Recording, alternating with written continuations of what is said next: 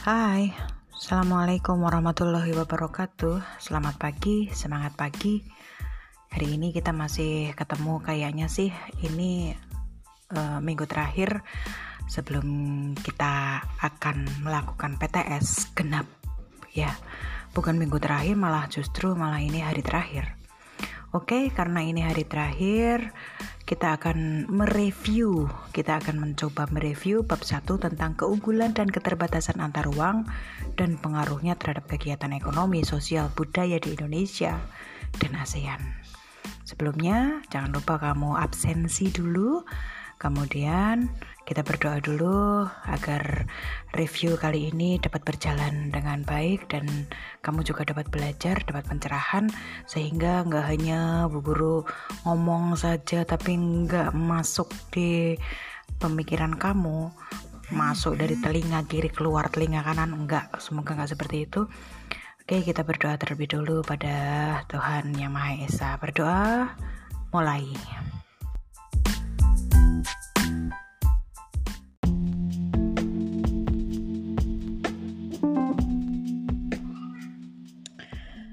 Berdoa selesai.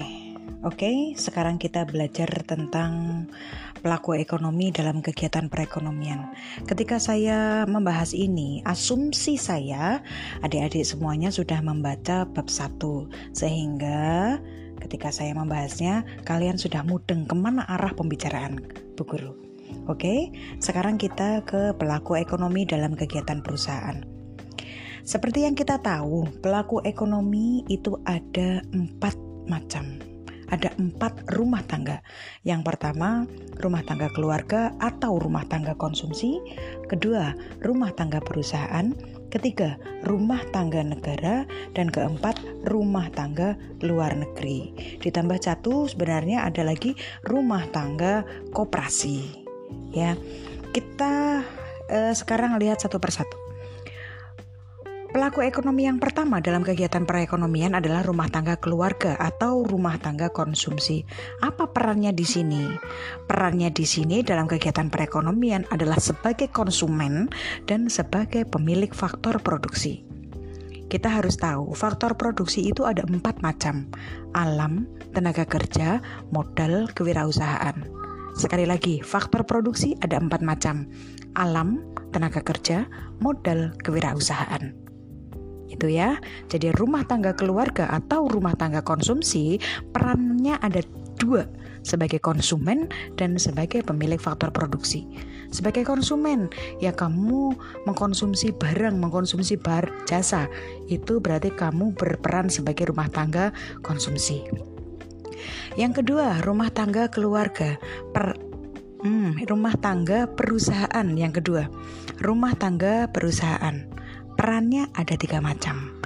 Yang pertama sebagai produsen, yang kedua sebagai pengguna faktor produksi, dan yang ketiga adalah sebagai agen pembangunan yang membantu pemerintah menjalankan kegiatan pembangunan. Ya, rumah tangga perusahaan sebagai produsen dia kan me, me apa? Dia menghasilkan sesuatu baik itu barang maupun jasa itu adalah sebagai produsen rumah tangga perusahaannya. Kemudian uh, peran yang kedua adalah sebagai pengguna faktor produksi, pengguna. Sedangkan pemilik faktor produksi adalah rumah tangga keluarga. Ingat tadi faktor produksi ada empat, alam, tenaga kerja, modal, kewirausahaan. Pemilik faktor produksi adalah rumah tangga keluarga, sedangkan pengguna faktor produksi adalah rumah tangga perusahaan. Alam tenaga kerja modal kewirausahaan yang punya adalah rumah tangga keluarga.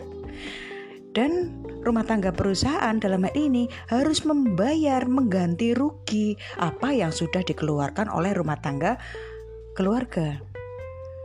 Yaitu dengan sewa upah bunga laba. Dari faktor produksi alam, rumah tangga perusahaan membayarnya dengan sewa.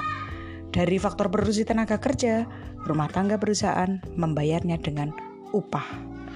Dari modal yang dipunyai rumah tangga keluarga, maka perusahaan membayarkannya dengan bunga. Dan kewirausahaan rumah tangga eh, kewirausahaan rumah tangga perusahaan membayarnya dengan laba. Begitu ya. Dan kemudian peran yang ketiga dari rumah tangga perusahaan itu adalah sebagai agen pembangunan yang membantu pemerintah menjalankan kegiatan pembangunan. Gitu. Tanpa adanya rumah tangga perusahaan, maka pemerintah tidak bisa menjalankan roda perekonomian. Kita maju kalau perusahaannya itu juga maju. Indonesia maju kalau seluruh perusahaan di Indonesia itu maju. Begitu ya. Kemudian Uh, pelaku ekonomi yang ketiga itu adalah rumah tangga negara atau rumah tangga pemerintah. Perannya apa ini dalam kegiatan perekonomian? Perannya itu ada sebagai produsen, sebagai konsumen, dan sebagai regulator atau pengendali perekonomian. Sebagai produsen, produsen berarti yang menghasilkan ya. Rumah tangga negara kok sebagai produsen? Contohnya apa? Menghasilkan apa? negara uh, sebagai produsen dia punya listrik PLN PLN punya negara kan ya dia punya pupuk kemudian punya PDAM Nah, itu adalah peran ekonomi uh, rumah tangga negara atau rumah tangga pemerintah. Kemudian sebagai konsumen, ini contohnya apa?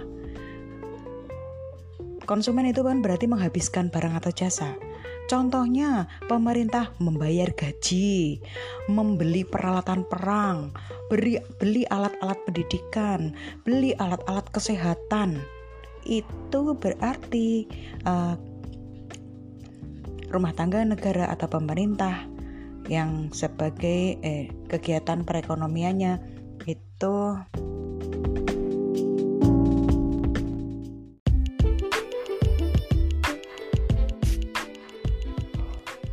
yaitu tadi adalah peran rumah tangga negara sebagai konsumen. Tadi perannya sudah dua sebagai produsen dan sebagai konsumen.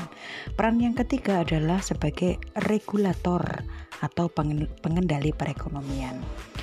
Contoh pengendali perekonomian dari rumah tangga negara atau pemerintah. Misalnya nih subsidi LPG. Ini kalau kita baca berita di koran beberapa eh akhir-akhir ini katanya subsidi LPG pada saatnya nanti akan dihapus gitu ya. Jadi LPG yang tabung 3 kilo sampai saat ini kalau ibumu membayar itu sekitar 20.000 harganya itu sudah dengan subsidi. Tanpa subsidi itu sekitar 35.000 per tabungnya. Jadi dalam hal ini pemerintah mensubsidi sekitar 50 15.000 per tabung. Subsidi ini sejatinya adalah potongan harga yang diberikan oleh pemerintah kepada pemilik modal sebagai praktek redistribusi pendapatan. Ini kita ke redistribusi pendapatan. Jadi redistribusi pendapatan itu ada banyak, ada subsidi, ada pajak, ada beasiswa. Ya. Kalau misalnya beasiswa itu juga macam-macam. Kalau kamu pintar dan berprestasi, kamu pintar berprestasi, tapi kamu uh, bukan anak orang miskin misalnya, kamu bisa mendapatkan beasiswa prestasi.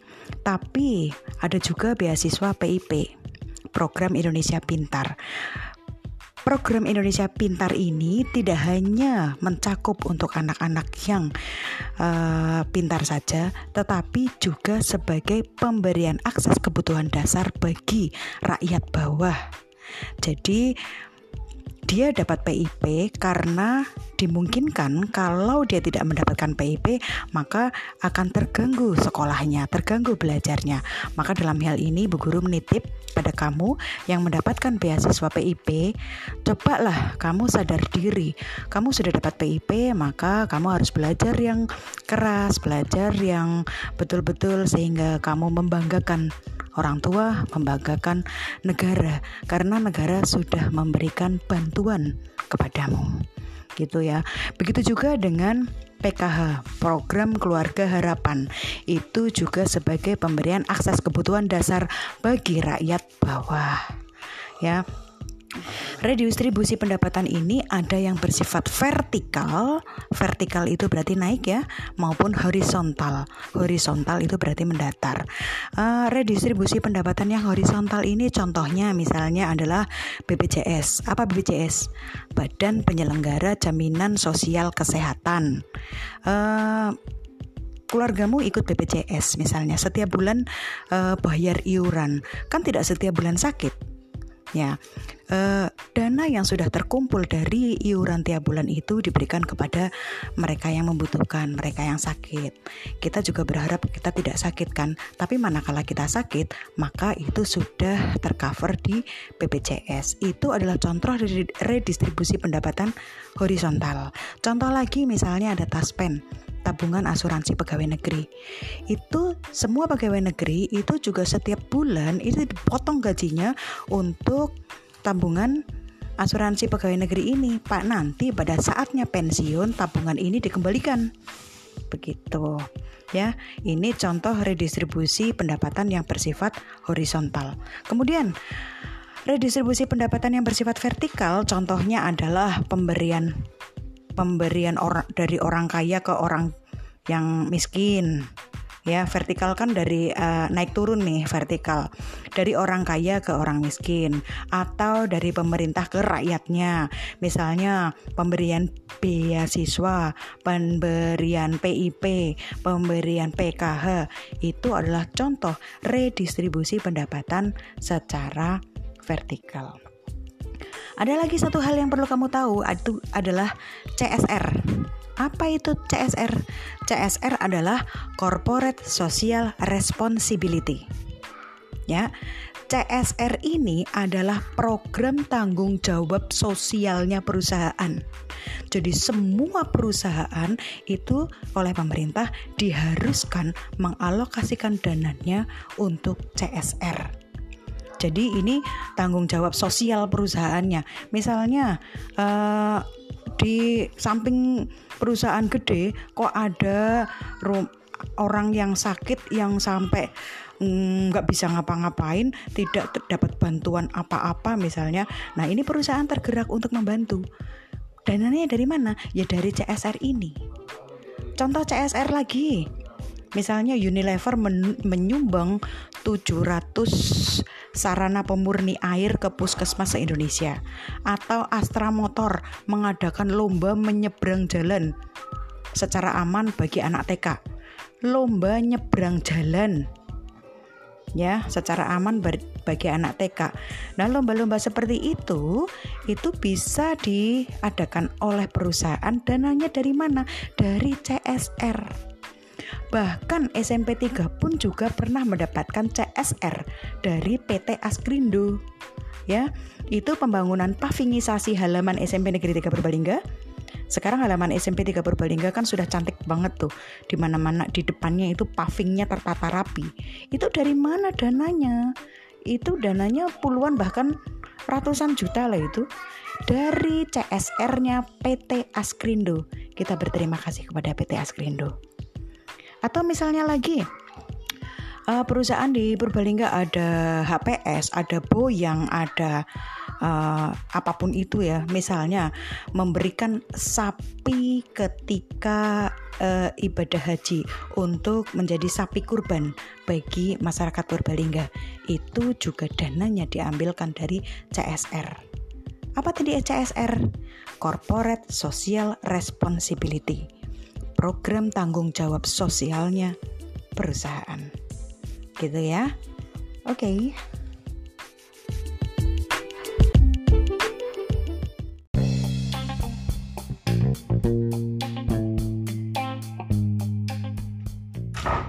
Oke, okay, tadi kita sudah berbicara tiga rum pelaku ekonomi dalam kegiatan perekonomian. Yang pertama rumah tangga keluarga atau konsumsi, yang kedua rumah tangga perusahaan, yang ketiga rumah tangga negara. Kemudian yang keempat ini adalah rumah tangga luar negeri. Perannya apa dalam kegiatan perekonomian? Perannya adalah melakukan ekspor impor. Ya, andalan ekspor Indonesia itu apa saja? Ini Bu Guru cari tahu dari Kementan, ya. Eh, Kementerian Pertanian bahwa ternyata ada 4 dari 10 produk ekspor unggulan Indonesia itu berasal dari pertanian.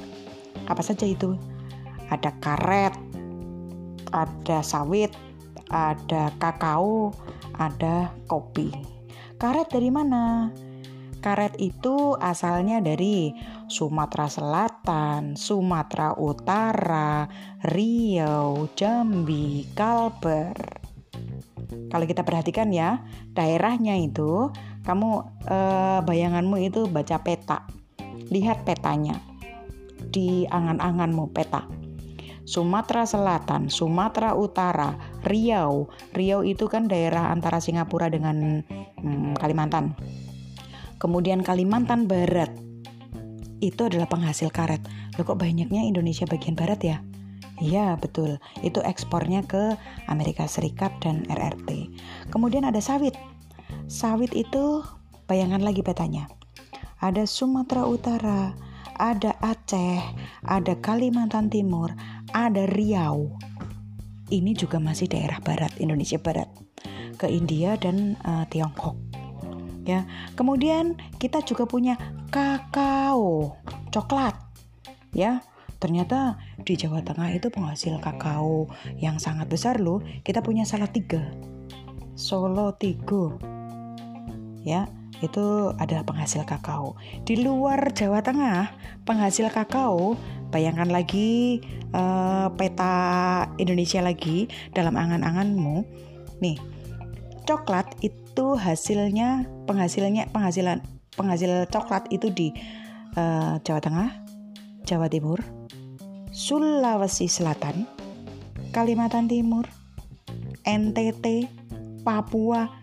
Oh ini beda ini, berarti ini adalah Indonesia bagian timur, ya selain Jawa, Jawa Tengah dan Jawa Timur dan juga Sulawesi eh, dan juga Indonesia bagian timur, Sulawesi, Sulawesi, terus Kalimantan, NTT, Papua. Ini ekspornya ke Amerika dan ke Malaysia. Kemudian ada juga kita kopi. Kopi dari mana itu penghasilnya? Bayangkan lagi ya, itu dari Aceh, Toraja, Lampung, Jawa Tengah, Wah ini daerah daerah Indonesia bagian mana nih? Aceh, Toraja, Lampung, Jawa Tengah itu ke Amerika Serikat dan Jerman. Kemudian kalau itu kan yang dari ekspor Indonesia yang dari bidang pertanian ya. Kalau yang non pertanian apa sih? Oh banyak kita selain mesin dan peralatan listrik itu juga kita ekspor komponen mesin kendaraan bermotor, besi, baja, pakaian, uh, logam, perhiasan permata, makanan olahan, bahkan kapal laut pun kita sudah bisa ekspor. Hebat kan? Yo, keren banget.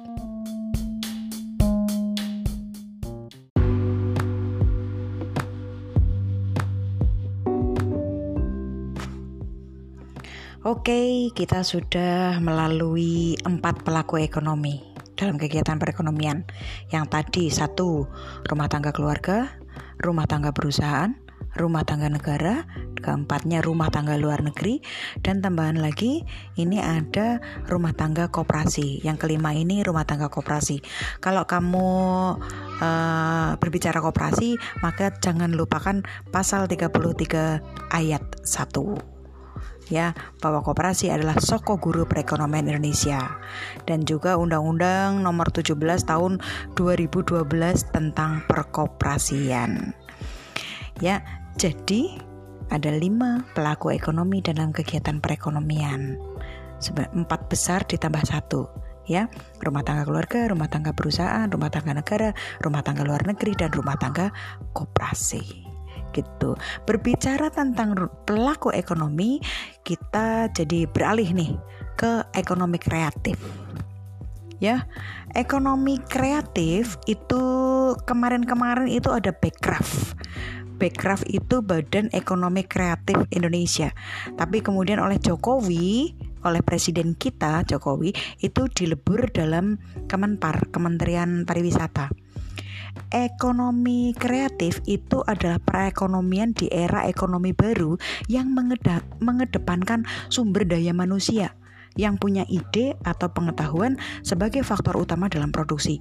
Waduh, bingung. Contohnya apa? Contoh ekonomi kreatif, misalnya nih ya, iklan, arsitektur, pasar barang seni, kerajinan atau craft, desain, fashion, musik, game, TV, video, film. Itu adalah contoh ekonomi kreatif. Loh, nah kalau misalnya ngolah kopi jadi biskuit misalnya atau mengolah salak jadi keripik keripik salak itu ekonomi kreatif bukan bukan ekonomi kreatif itu sudah sudah saya contohkan tadi ya itu kisarannya ada di periklanan, arsitektur, ber, eh, pasar barang seni, kerajinan, desain, fashion, musik, game, TV, video, film. Oh, berarti kuliner bukan ekonomi kreatif? Bisa dong. Bisa saja kuliner itu menjadi ekonomi kreatif. Misalnya, kita sudah tahu rendang itu kan makanan terenak di dunia ya. Ya, makanan terenak di dunia itu menurut dunia itu nomor satu adalah rendang. Yang punya rendang siapa? Indonesia. Nah, dengan adanya ekonomi kreatif ini, eh, bagaimana kita menciptakan rendang itu untuk menarik wisatawan datang ke Indonesia? Kalau sampai wisatawan bilangnya gini, I want to go to Indonesia because there is very good food there, which is not found in any country, namely rendang. Aduh, saya harus datang ke Indonesia sebab di sana ada makanan yang sangat enak yang di negara lain itu tidak ada dan itu namanya rendang. Of course. Tentu, I wanna and I have to go to Indonesia. Saya ingin dan saya harus datang ke Indonesia. Nah, kalau sampai wisatawan bilang gitu, saya harus datang ke Indonesia karena di Indonesia punya rendang. Itu ekonomi kreatif. Ya, ekonomi kreatif tadi periklanan, arsitektur, pasar, eh pasar barang seni, kerajinan, desain, fashion, musik, game, TV, video, film, dan bisa juga kuliner. Contohnya itu tadi Bu Guru mencontohkan rendang. Lanjut yang jualan rendang itu siapa di Indonesia? Ya kebanyakan malah UMKM. UMKM ki apa? UMKM adalah sektor yang sedang diperhatikan oleh pemerintah. Kok bisa? Iya, dalam seta, uh, apalagi dalam masa pandemi ini, UMKM itu diberikan bantuan sampai 2,4 juta setahun oleh pemerintah selama masa pandemi. UMKM apa sih? Usaha mikro kecil menengah. UMKM, usaha mikro kecil menengah. Ya, jenenge usaha mikro. Mikro itu kecil banget ya. Mikro mikro kecil banget. Kemudian usaha kecil dan usaha menengah. Itu contohnya apa tuh? Contohnya UKM, uh, eh, UMKM itu. Banyak contohnya warung makan, restoran, kafe, distro, toko buah, toko bunga, toko bibit, toko HP, toko peralatan dapur, servisan motor, servis HP, servis laptop, atau di desa ada beternak ayam kampung atau budidaya ikan, ada pertamini dan sebagainya. Ya, ini UMKM ini kalau kamu bayangkan bahkan uh, itu bakul-bakul jajan yang ada di sekitar kamu itu kan juga termasuk dalam kelompok UMKM. Dan kelompok usaha ini yang paling besar di Indonesia. Menyumbang 60% perekonomian ek, ek Indonesia. Usahanya kecil tapi banyak sekali tenaga kerja yang uh, masuk ke dalamnya usahanya kan kecil-kecil tapi kebanyakan orang Indonesia itu usahanya yang seperti itu masuk dalam UMKM makanya ini yang harus dilindungi oleh pemerintah. Ya harus dilindungi oleh pemerintah. Makanya ketika pandemi dia mendapatkan bantuan 2,4 juta setahun oleh pemerintah. Jadi kamu sudah mudeng apa yang dimaksud dengan UMKM ya? Oke okay. sip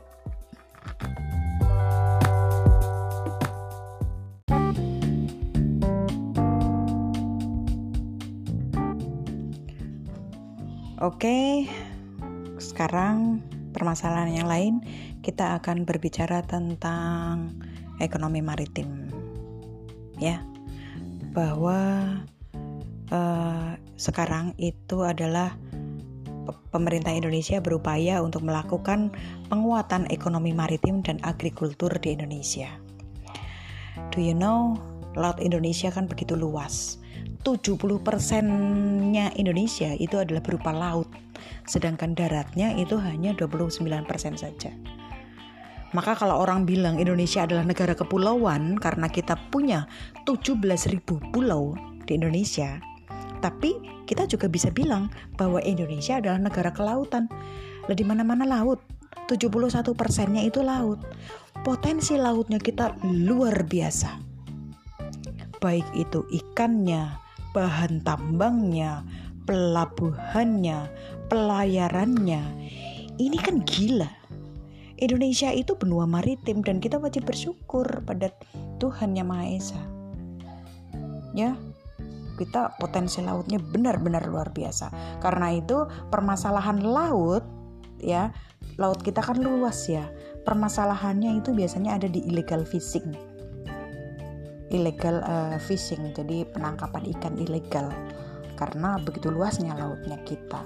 Yang men, uh, yang menangkap ikan di lautnya Indonesia itu kebanyakan malah negara-negara tetangga. Ya nelayan-nelayan kita itu justru malah uh, masih dalam taraf ekonomi yang masih uh, bawah taraf bawah ya kalau kita melihat uh, laut maka masalahnya adalah illegal fishing bicara illegal fishing ya itu kita juga punya illegal lodging. Illegal lodging itu eh, kayu-kayu uh, ilegal. Itu masalah lagi buat Indonesia. Kenapa? Itu karena luasnya hutan di Indonesia. Ya, jadi begini, kalau masalah di laut itu illegal fishing, kalau masalah di hutan itu adalah illegal lodging. Ya.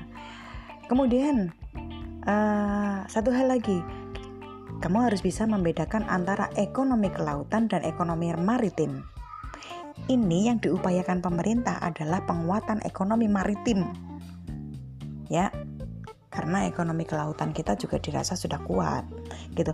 Apa sih bedanya ekonomi kelautan dan ekonomi maritim? Nah, Ekonomi kelautan adalah kegiatan ekonomi yang dilakukan di wilayah pesisir, lautan, darat yang menggunakan sumber daya alam dan jasa lingkungan kelautan untuk menghasilkan barang atau jasa. Contohnya ini, contoh ekonomi kelautan itu ada nelayan, budidaya rumput laut, budidaya bandeng, budidaya udang, atau pasar apung, atau tambang minyak, iya kan pakai sumber daya alam dan jasa lingkungan kelautan terus ada pengawetan ikan dan ada uh, tempat pelelangan ikan itu ekonomi kelautan. Tapi kalau kita bicara yang lebih bawah lagi ya, yang lebih wow lagi, ini adalah ekonomi maritim. Ekonomi maritim adalah kegiatan ekonomi yang mencakup transportasi laut, galangan kapal dan perawatannya, pembangunan dan pengoperasian pelabuhan, serta industri jasa terkait. Industri jasa terkait bangsanya apa? Misalnya jasa penyeberangan antar pulau atau atau antar negara. Kemudian ada industri pembuatan kapal, kemudian ada kita bikin tol laut, kemudian kita bikin terminal peti kemas, ada wisata bahari, ada reparasi kapal, kemudian ada industri pembuatan senjata kapal perang, misalnya. Pokoknya yang wow itu adalah ekonomi maritim. Sedangkan yang uh, yang tradisional itu adalah ekonomi kelautan. Sudah tahu bedanya ya antara ekonomi kelautan dan ekonomi maritim? Oke. Dan yang di eh, kuatkan oleh pemerintah pada saat ini adalah ekonomi maritim. Untuk itu, karena pemerintah lagi menguatkan ekonomi maritim, maka pemerintah itu lagi membenahi lima pelabuhan unggulan untuk proyek ASEAN. Keren nih. Ada lima pelabuhan unggulan yang kamu harus tahu ya di Indonesia. Coba bayangkan petanya lagi ya uh, pelabuhan itu ada di mana saja? Tanjung Priok di Jakarta, Tanjung Emas di Semarang, Tanjung Perak di Surabaya. Lolak Jawa kabeh.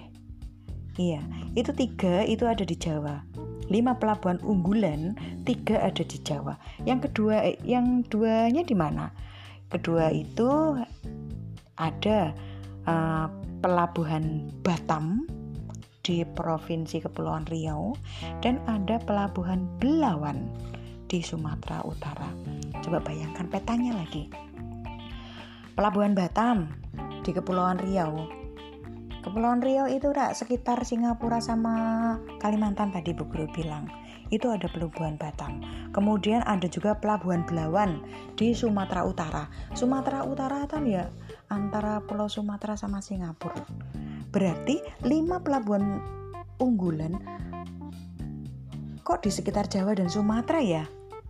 Dan Riau kok nggak di Papua, kok nggak di Sulawesi, apa di Nusa Tenggara Timur, atau di Madura kok nggak di sana loh? Dari, dari zaman nenek moyang kita ingat ini pelajaran kelas 7 dari zaman nenek moyang Indonesia itu terletak di persimpangan lalu lintas dunia baik lalu lintas udara maupun lalu lintas laut ya. Makanya kita punya kerajaan Sriwijaya itu adalah kerajaan maritim pertama di Indonesia. Hebat loh. Kita punya Selat Malaka ya. Jadi uh, kemarin aja Dirjen Perhubungan Laut ya itu bilang lalu lintas kargo pengiriman barang di dunia 90 persennya dilakukan lewat jalur laut pengiriman barang ya 90 persennya dilakukan lewat jalur laut kemudian hampir 50 persennya pelayaran itu melalui laut Indonesia wow hebat ya memang kita ada di jalur transportasi jalur internasional. Maka itu ekonomi maritim kita harus kuat.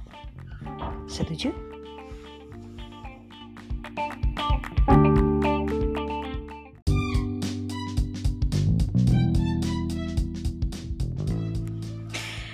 Jadi dari 90% pengiriman barang dunia itu lewat jalur laut dan 50%-nya itu melalui lautnya Indonesia, maka sudah jelas Indonesia harus membenahi setidaknya 5 pelabuhan unggulan dalam proyek ASEAN ini. Apa saja lima pelabuhan unggulan itu? Kamu tadi sudah tahu.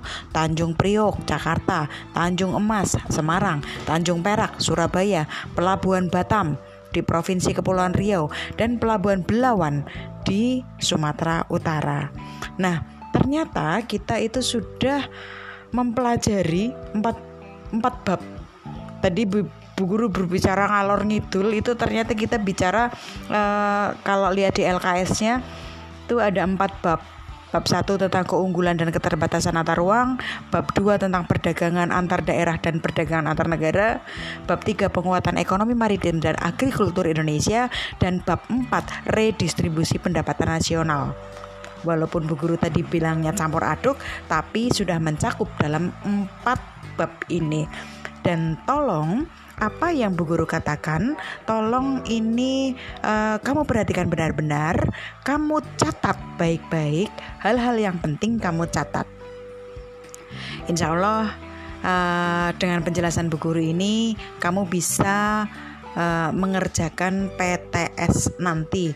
Uh, ini poin-poinnya sudah Bu Guru berikan di sini, tinggal kamu membacanya lagi untuk pendalaman materi.